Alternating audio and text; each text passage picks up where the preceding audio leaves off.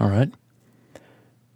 They do not preach that their God will rouse them a little before the nuts work loose. And more generally, how to allocate resources when the real deadline is unknown. They do not preach that their God will rouse them a little before the nuts work loose. That's from a poem. I don't read poetry very often, but it was quoted in a science fiction book, and so I had to read that poem. Had to, got to read that poem. By Rudyard Kipling. Never heard of him before this. The Sons of Martha, like 1907. And it was quoted in the book a couple of times, The Legacy of Heorot, which I did read, Audible, uh, by Niven et al. And I think a question that goes hand in hand with that is how to allocate resources when the real deadline is unknown. What's a real deadline? Um, not the one that you set for yourself or someone else set for you. This is Retraice segment number 20. Um, it's Sunday, October 16th, 2020 at 11:27 p.m. Eastern Time. And Retraice is about what's going on out there. Retraice, not retrace or whatever the heck I just said. Man, I do that a lot at the beginning of these things. I don't know why. Um, the deadline problem. I don't know. There's okay. So there's probably some authority, intellectual authority out there who's given this this idea that we're going to talk about here a, a different name, maybe a better name. I don't know. I can't imagine a better name than the than the deadline problem. But I, I don't know who has done this, who has talked about this, and I'm not even sure I'm going to clearly articulate it. But I'll do my best here. Okay. The deadline problem. What is the deadline problem? I oof, I should have opened with that. Okay. Um. Uh, it. I don't.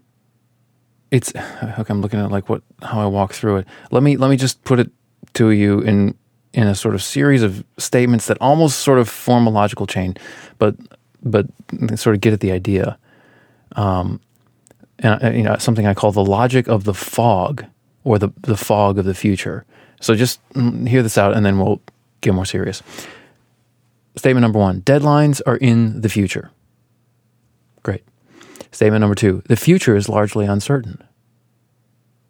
Statement number three: the deadlines, which are in the future, are largely uncertain. Deadlines are in the future, future is uncertain. That's a syllogism. Right?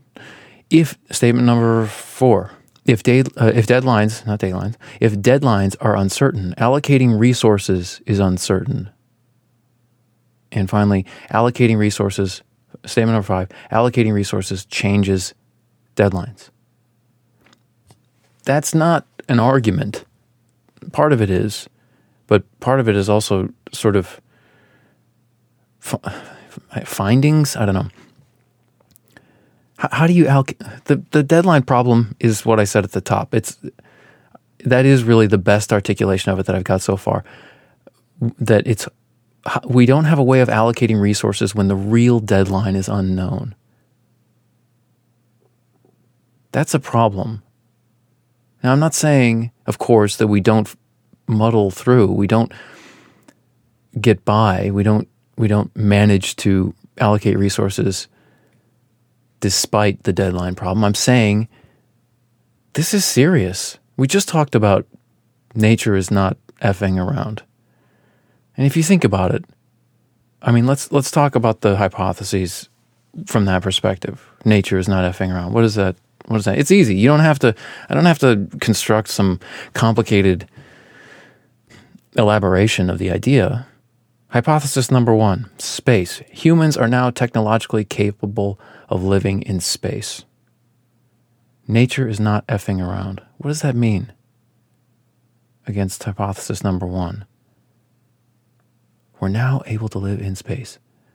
Well, our environment has expanded dramatically. Space is the rest. Our environment before space. Some people say, I, gosh, who said this? No, I think it was, oh, who's the guy? Zubrin? I think he said it in um, one of his, you know, Case for Mars or Case for Space, that our environment is not the Earth. It's actually the solar system. If we want to think about what our, uh, what is, what is it, how should we properly demarcate a boundary? Our environment, it should be the solar system, not the Earth, because you know big things happen in the solar system all the time that affect us. Blah blah blah. Okay, but we're now capable of living in space. Now we haven't left the solar system, but it's just sort of a matter of life support systems and resource grabbing along the way and maybe some hibernation or something like that. That changes the game. Oh, okay. I didn't even think about this. So, um, the uh, oh, it's right next to me. No, it's not right next to me because I just put it away. Darn it. Um, oh, I'm drawing a blank. What is the the um, Death's End is the third book, and it is the Dark Forest is the second book. And what's the first book? Crap, this is embarrassing. I really love this series, and I don't remember. I just, it, oh, darn it. Hang on, hang on. I do have access to the internet. Death. I'm just, it's just because I'm on camera, I forget these things. I don't forget these things when I'm working through my life. It's Remembrance of Earth's Past series, the three body problem. Three body problem. Sorry, sorry, sorry, sorry. I love the three body problem, and and I'm just it's just because I'm on camera that I forget the three body. One of the things that happens, and ooh, I don't want spoiler alert. If you haven't read the three body problem series, um, spoiler alert. Uh, one of the things that happens is that essentially some humans become native, not necessarily by birth, but by by adaptation in within lifetimes, not evolutionary adaptation, but you know, cultural and, and, and psychological ad- adaptation, become native to space. Okay, and it it changes everything. Whoa, totally changes everything. Think for a second. You're out in space. You need resources. Oh, nature is not effing around. That is the perfect. Okay, listen, if you don't know, go read the book. It's fantastic. It's on Audible. It's easy. And the second one's the best. It's like Star Wars. The second one was the you know, the, um, Return of the not Return of uh, Empire Strikes Back is the best, and then the Death's not Death's End, but the Dark Forest is the best in this. Enough. Okay. Uh, so nature's not effing around with space. That's how you put you make humans native to space and not the Earth, and keep some humans on the Earth and have those other humans native to space. Not you don't have to go generations. It's not biological evolution. They just have to change their minds. Whoa, whoa, things get real. Nature's not effing around. Okay. Hypothesis number two: technology, human technology risks are growing faster than their mitigation. By the way, if you want the short version versions of all these hypotheses. Our web, go to our website. It's one of the blog posts. It's got the word brief in it. Just search. Um, Command F or Control F on a web page. By the way, a lot of people don't know that. They can't like they they want to. They don't know that you can search a whole web page or, and a lot of documents just by Control F or Command F. Um, do that. It's easy. It's great. Uh, okay, technology, human technology risks are growing faster than their mitigation. That's easy. Artificial intelligence kills us all nanotech kills us all, genetics makes up superhumans who can kill us all. That's easy.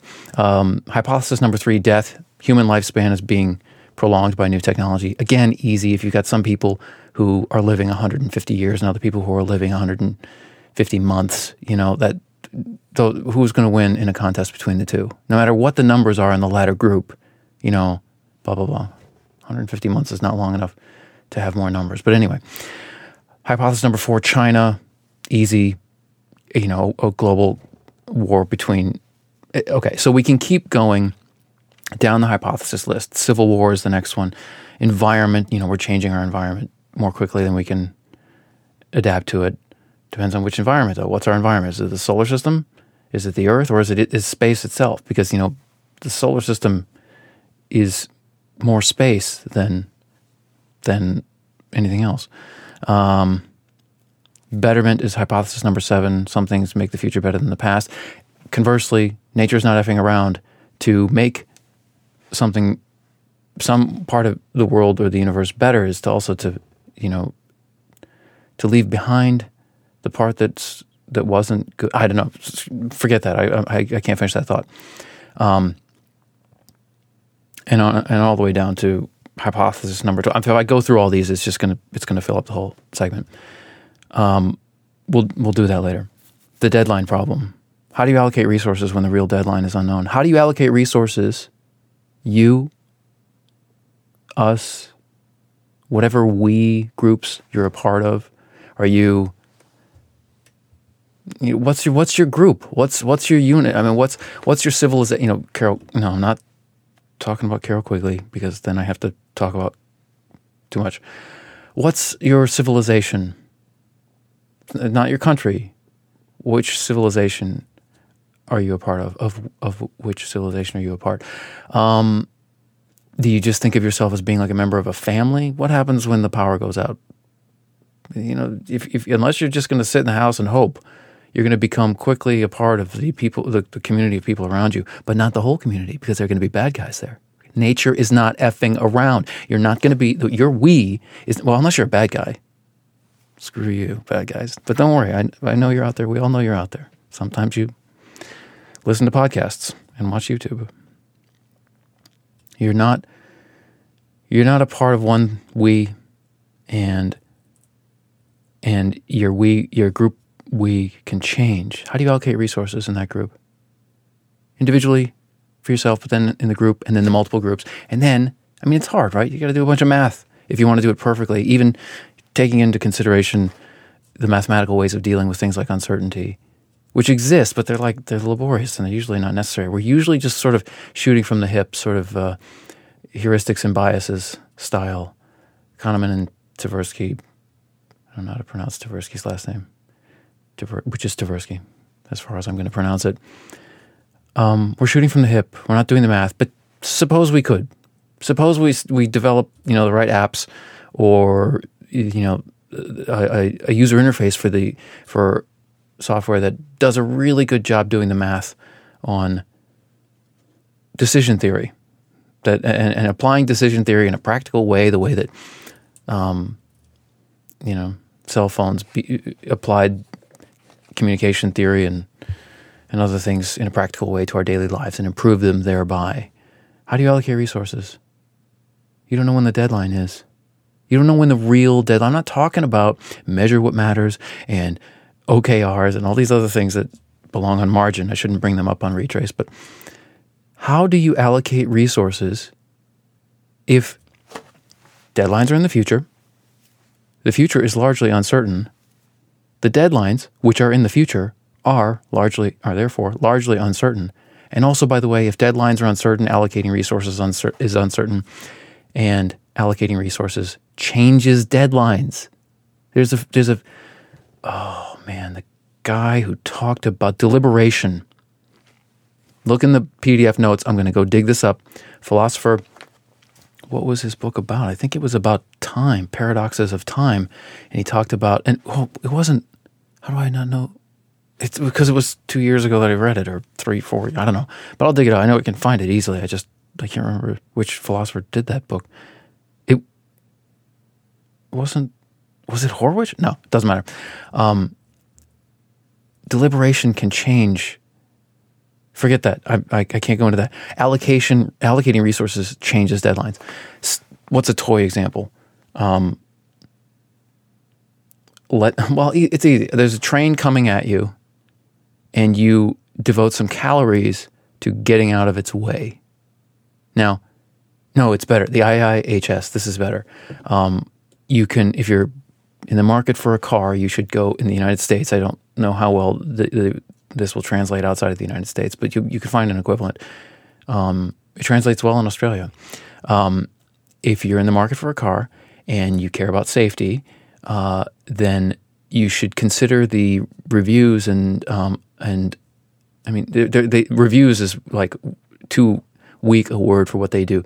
The QA, the quality control tests that they do, that the Insurance Institute for Highway Safety does on new vehicles, And one of the things you can watch is super slow motion crash tests all day long of every vehicle you would, you know, that they've tested, which is all the new ones.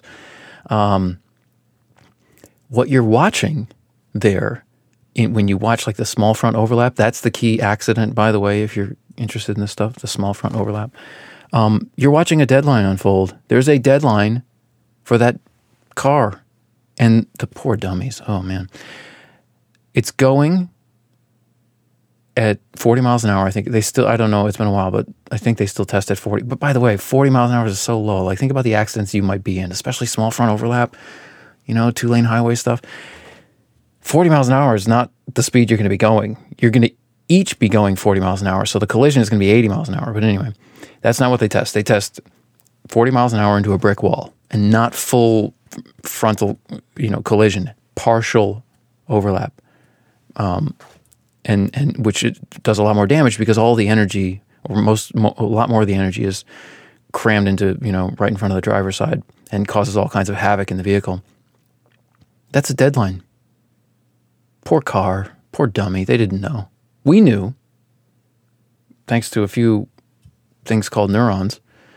Um, that's stupid. It's not just a few things called neurons. You know, honeybees have neurons too, but they they didn't know about the uh, IIHS. Um, what if the what if we devoted some resources to just turning the steering wheel? You know, there's nobody in the car, but you know we could electrically, electro, you know, by radio and electrical, by actuators, turn the steering wheel. Now you've uh, you've changed the deadline. You, the deadline was we're about to crash into a wall, and then you turn a little knob, a little, you know, what do they call the pot thing? The, uh, the potentiometer. Is that what it is? Turn it, radio signal, car steers, misses the wall. Allocate resources have been allocated and have affected the deadline for that car. You can do that with anything. So that adds a lot of. I mean, it's, it adds the human, right? Like there's not a honeybee is not going to allocate those resources. The whole hive could be capable of turning the relevant knob, but they're not going to. This is a human thing that happens. This is not happening without us. That's that's a, that's the gist of what what I want to call the deadline problem. How the heck are we supposed to allocate resources? Not, not how the heck like we we do it, but darn it, it's so easy. I mean, look, what's think about the Fermi paradox? The idea that you know it seems like the the universe is a, a good place to grow life and we don't see any obvious evidence of it unless it's hiding from us. Um, it seems like there might not be very much of it. Why? Is everybody crashing into deadlines? You know, great filters is sometimes what the, the phrase that's used. And if so, and and if you know, what if we don't have a way of getting past the fog of the future? You know, how do you allocate resources? The press you were on the precipice. Toby Orb or Ord. Um, global catastrophic risks. Deadline problem. Deadline problem. What's the real deadline? How do we allocate resources if we don't have? And it could be, you know, it doesn't have to be one. You don't have to be looking for the great filter or several filters. It could be one that's already obvious to us, like nuclear weapons, environmental collapse. You know, these are covered in the hypotheses. Um, that's just the beginning of the deadline problem. There is so much that, that follows from this problem. There is so much that seems like it might be worth doing in response to this problem. But first, we had to introduce it. All right, that's it. Uh, references from this segment will be in the show notes or linked in the in the in the RSS show notes. Full PDF notes will be at retraice.com, R E T R A I C E.com. This is Retraice segment number 20. And yeah, maybe we'll. Actually, I was going to say maybe we'll do it again tomorrow. We're going to do it again in about 10 minutes because we're going to do another segment here, taking this a little bit further. Time's up.